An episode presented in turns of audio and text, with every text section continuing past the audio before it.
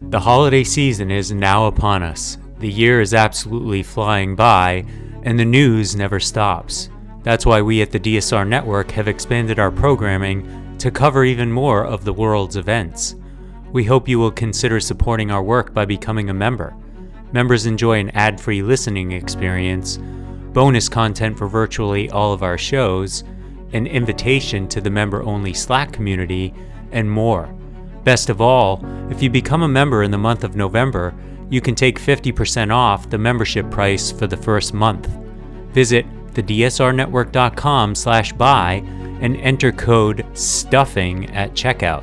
That's thedsrnetwork.com slash buy and code STUFFING. Thank you very much for your support.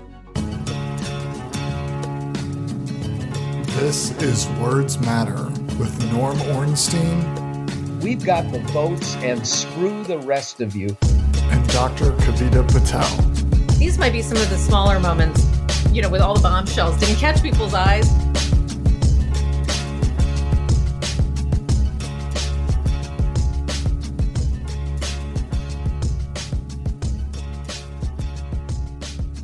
Hello and welcome to Words Matter. You may be able to tell, if you've listened to this show before, that I am not Dr. Kavita Patel, who is off saving lives and doing the great things that Kavita Patel does all the time.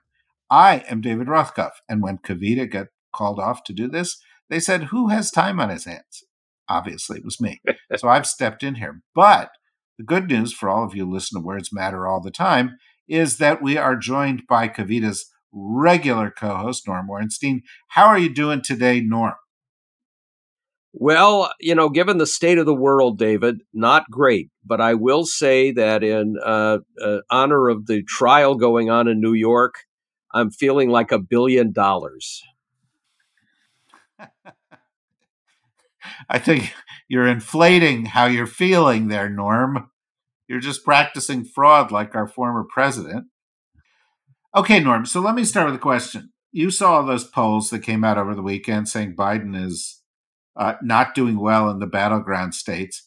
Uh, I found them uh, depressing. I said to myself, the catechism, I say, it's a year out. These polls don't matter. We outperform polls.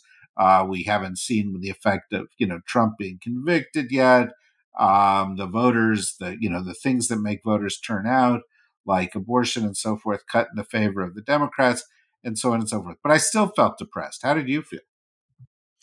I felt uneasy, to be sure. I, I would say a few things about this, David. Um, an election of an incumbent president, uh, it's going to be either a referendum on that president's performance in office or a choice among candidates. At this point, one thing is clear, not just from that poll, but from a lot of others people don't feel great about the state of the country or the world, and they don't feel great about Joe Biden. We can lament the disconnect, uh, given that uh, he's had astonishing success as a president, but that's a reality. Now, a year out, what's going to happen? There isn't a choice. Even if it's put in front of people in a poll that it's Donald Trump or Nikki Haley or whoever against Joe Biden, many of these polls are going to be uh, reflecting the uh, referendum. Uh, as we get closer to the election, it's going to be more of a choice. Uh, the second point I would make is it's pretty clear that most voters aren't paying any attention or very little attention to Donald Trump and what Donald Trump is up for, what he's doing, what he's done as we go through trials that are mostly just covered on cable news networks and not very much at all on the ones that hit his supporters, and especially if and when we get convictions. And I think it's still overwhelmingly likely, even with all of that, that he is going to be the Republican nominee. We're going to change the frame into uh, more of a choice and not a referendum. And on that basis, I'd still feel pretty good if I were uh, Joe Biden or Joe Biden's campaign, especially because they can roll out a lot of stuff that will make it into more of a choice. I'm still more worried about no labels uh, and the other potential candidates, uh, uh, Robert Kennedy Jr., Cornel West, and what they could do to distort the outcome of the election than I am about any polls now that show Biden underwater. Because you feel they'll be there and they're going to take a chunk out of Biden? Yeah. Despite what we see now in polls that suggest that Kennedy takes more from Donald Trump, um, here's the way I frame an election, uh, this election, and my concerns. Uh, this comes down to these battleground states and a marginal number of votes. For Biden to carry the battleground states, he needs to have uh, certainly a base that's charged up. We're going to learn a little bit more from uh, these uh, mid midterm elections um, about some elements of that base, including the referendum in Ohio on uh, abortion. Um, but you also need to get those swing voters, and there are still some. There aren't all that many, but there are enough in Wisconsin, Michigan, Pennsylvania, Nevada, and others, Georgia, uh, to make all the difference. What I'm concerned about is voters who don't particularly like Trump, but who are not hot on Biden for whatever sets of reasons the belief that he's too old, that the inflation is too high. Um, if it's a choice between the two of them, I think most of those voters are going to end up with Biden especially as we see more and more how pernicious uh, Trump is and has been. But if there's an alternative, if it is, say, um, a uh, Larry Hogan or a Joe Manchin on a no labels ticket with a lot of Republican billionaire money behind them, they have an out. And if Biden doesn't get the those swing voters uh, at the margins, the ones who can make a difference between winning by 10 or 12,000 votes in a state or 50 or 60,000 and losing it, that's of great concern to me. And I'm afraid some of that will uh, play out with uh, Robert Kennedy Jr. I, I, know a lot of people have said to me, oh, come on, those uh, uh African American voters, most of them have no idea who Bobby Kennedy is. They're not going to, he's, you know, way past their time there are an awful lot of people who have pictures of Robert Kennedy, the father, in their homes. They're going to see the name Robert Kennedy Jr. It doesn't take very many voters uh, to make all that difference. So that's what concerns me. I think if it's a one on one contest between Joe Biden and, and Donald Trump, I'm still uh, feeling pretty bullish about Biden. Um, so many questions. What if it's not a one on one contest between Joe Biden and Donald Trump? What if it's Glenn Youngkin or Nikki Haley or Glenn Youngkin and Nikki Haley? Well, you know, uh, Glenn Youngkin, uh, and I have to say, I was just absolutely furious with uh, George Stephanopoulos, who on his Sunday show really stuck it to Steve Scalise, asking him five times whether he thought Joe Biden had won the election and getting nothing but uh, evasion. But then treated Glenn Youngkin with kid gloves. Uh, and then I saw Jake Tapper yesterday say Glenn Youngkin wants to, as he was framing the uh, elections on Tuesday, would like to create a conservative alternative, not a MAGA alternative. Well, I did a piece in the New Republic about Glenn Youngkin as uh, a Trumpist in a fleece vest. He, if you look at how he is governed in Virginia, it's been MAGA. It's been racist. It's uh, been anti-LGBTQ. Uh, you know, if if uh, Republicans sweep in Virginia, which I doubt, um, Youngkin becomes an alternative, and he'll look and sound affable and like your next door neighbor, not like a Trump. Haley is, as we saw in those a series of New York Times Siena polls, uh, does extraordinarily well, much better than uh, uh, Trump or other Republicans against Biden. But I think that's because people don't really know who she is yet. And when you see that she is a an amoral, grasping person who will do anything to win, I'm a little less concerned. But having said that, I'd be more concerned if it were another Republican other than Trump because of Trump's baggage. Boy. Um, so as we look ahead, like you're like, you know, connected and everybody in Washington worships you and they all ask your advice and and and and so forth. Presumably the people in the White House call up periodically and they say, Norm, what do we do? How do we fix this? What do you tell them? Um, you know, I I I do tell them things, although they rarely listen. Um, telling and listening are two different things. Um, you know, I, I, wish going back uh, that they had framed uh, Build Back Better uh, better. I wish there were things that had been done before, but right now we need to have Biden out there, um, even a little bit more than he has been. I I would have loved to have seen Biden do a 60 minutes interview with Hunter talking about how you handle uh, a, a, uh, a, problem in a family with uh, somebody with an addiction issue, which hits millions and millions of families. You know, the New York Times Siena poll showed that Biden wasn't doing well on empathy, um, which is bizarre, but it's something that he has to show more of. But more than that, assuming we have Donald Trump as the other nominee, we saw some I think, very commendable work on Biden's part trying to frame this election as uh, one uh, which is the future of our democracy and the fundamental values of the American uh, experience and Constitution at stake. We need to follow up on that. I would love to see uh, a democracy summit that Biden leads. I'd like to see him around the country framing this, talking about um, what a challenge we have if it's uh, Trump or even another Republican. We need to have a different frame in this election. The other thing I would say is, of course, you want to brag about how well you've done with the economy. But for people uh, who have done well themselves but still think the economy sucks, that message is not going to work. You have to try to address as much as you can those concerns that people have rather than uh, boasting about what you've done.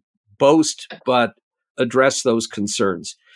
Uh, you know, there's only so much you can do as a president. Now, the other thing which hits into your uh, wheelhouse, somebody who genuinely is uh, beloved in Washington, listened to by the uh, White House, not just uh, giving advice, but uh, having them heed it obviously making sure that we get through this series of horrific crises in the world, the Middle East and Ukraine, um, without having things completely fall apart and then lead to other catastrophes, potentially involving Taiwan. That's also critical, obviously, for Biden's success. Yeah, no, there's no question that the international issues can crop up. One of the things I've, in fact, heard, Norm, recently is that the embrace that the Biden administration has done of Israel has uh, alienated some younger voters, some uh, uh, voters of color uh, who are uh, somewhat more sympathetic to the Palestinians. Uh, this is a kind of a sea change in, in, in American views, and while I don't think it's a big enough sea change to, you know, suggest that things are reversed, if it carved away a couple of percent of voters uh, that could be very damaging, particularly in in the, in the battleground states. Um, my guess is that the best approach for the Biden administration may end up being not focused on the economy and accomplishments and all that stuff, mentioning it, but not focused on it, but focused on this battle that the Republicans apparently want to have between MAGA um, and and normal America. This battle where uh, key rights are stripped away, whether it's the right to an abortion or the right to vote, uh, the right to uh, f- f- people to be with who they love, uh, things that are, that Trump and the MAGA movement and the Supreme Court are all targeting, and uh, then talk about the threat they pose to democracy. Things like this Washington Post article that just came out talking about, you know, Trump's enemies list and how he wants to prosecute people who aren't loyal to him and impose the Insurrection Act from day one, and that this becomes a battle, um, you know, over you know the future of American democracy, which is more dramatic, in which Biden is the only alternative to Trump, and which has the added advantage, uh, as Henry Kissinger would say, of being the truth. What do you think about that? I agree completely. I do worry about um, the enthusiasm level that will be there um, for a lot of these younger voters. And, you know, in a state like Michigan, where there's a substantial Arab American population, um, where Biden may be helped by the uh, uh, strike ending with the U- United Auto Workers, uh, which he took the right side and Trump took the wrong side. But again, we're looking at votes at the margins, and you need to have an enthusiastic base, and you need to frame the election in ways that people see it as the existential threat that it is. Now, I, am really uh, going to be interested to read the tea leaves from these Tuesday elections uh, in terms of uh, especially the abortion issue, because it seems to me that a lot of younger voters who are uh, really upset about uh, Biden's embrace of Israel, where that is a very different frame. You're absolutely right from what we had seen before. But as you get closer to the election, assuming, and it's a big assumption, that we're past um, the conflict and well past it, I still think uh, the Dobbs issue, the abortion issue, the way in which so many states uh, under Republican control are uh, moving to even more extreme positions, the uh, way in which they're dealing with LGBTQ uh, issues, the rise in anti Semitism and violence, including violence against Muslims, that those are issues that may change the motivation for voters, make them more aware of the threat that Donald Trump and the MAGA movement have to our fundamental way of life. And that has to be at the center of uh, the campaign that uh, that Joe Biden uh, carries out. You want to make sure that you appeal to your own base and talk about the accomplishments that you've had, but in a broader sense, it is the existential threat. Yeah, there's no there's there's no question about that. Um, uh, uh, you know, that's what it's really about. Um, so, you know, sometimes I think politicians fall into a trap of trying to think too hard about what they think the voters want to hear and how they think the voters want them to appear. And the result is they appear inauthentic. Um, and when Joe Biden or when Kamala Harris is just themselves and is just addressing the issues they feel most passionate about, I think they're most effective. There's one other issue, since you know I've, I've got you here for a few minutes, that I really wanted to get your feedback on. I've sort of seen it on Twitter, but we have this absolute nutcase now, who's the Speaker of the House, um, and you know he's got some big things coming up, like keeping the government funded. Uh, what we've seen so far from him on things like Israel and Ukraine aid um, is that not only is he kind of an extremist, um, but he's just oblivious to the notion of, you know, sort of, you know, realistic compromise. You know, he's he's one of these guys who says, "Well, this is our position. What's your position? Now, you know, cave to our position." Uh, or you know, we ha- you have to move on something that's completely irrational. What do you expect's going to happen with with with a guy like Mike Johnson as we go into the government shutdown fears that we're likely to affect a, a fear a, encounter over the next two weeks? So Mike Johnson is uh, in over his head, and uh, this is a party that's now being driven more by the lunatic fringe, which is actually a majority, but it's the Jim Jordans of the world and these are people who want a shutdown and want it extended for a significant period of time. I don't see how we avoid that. And the critical question there is whether the so called pragmatists, and I haven't come up with a better term for them, they are not moderate in any way.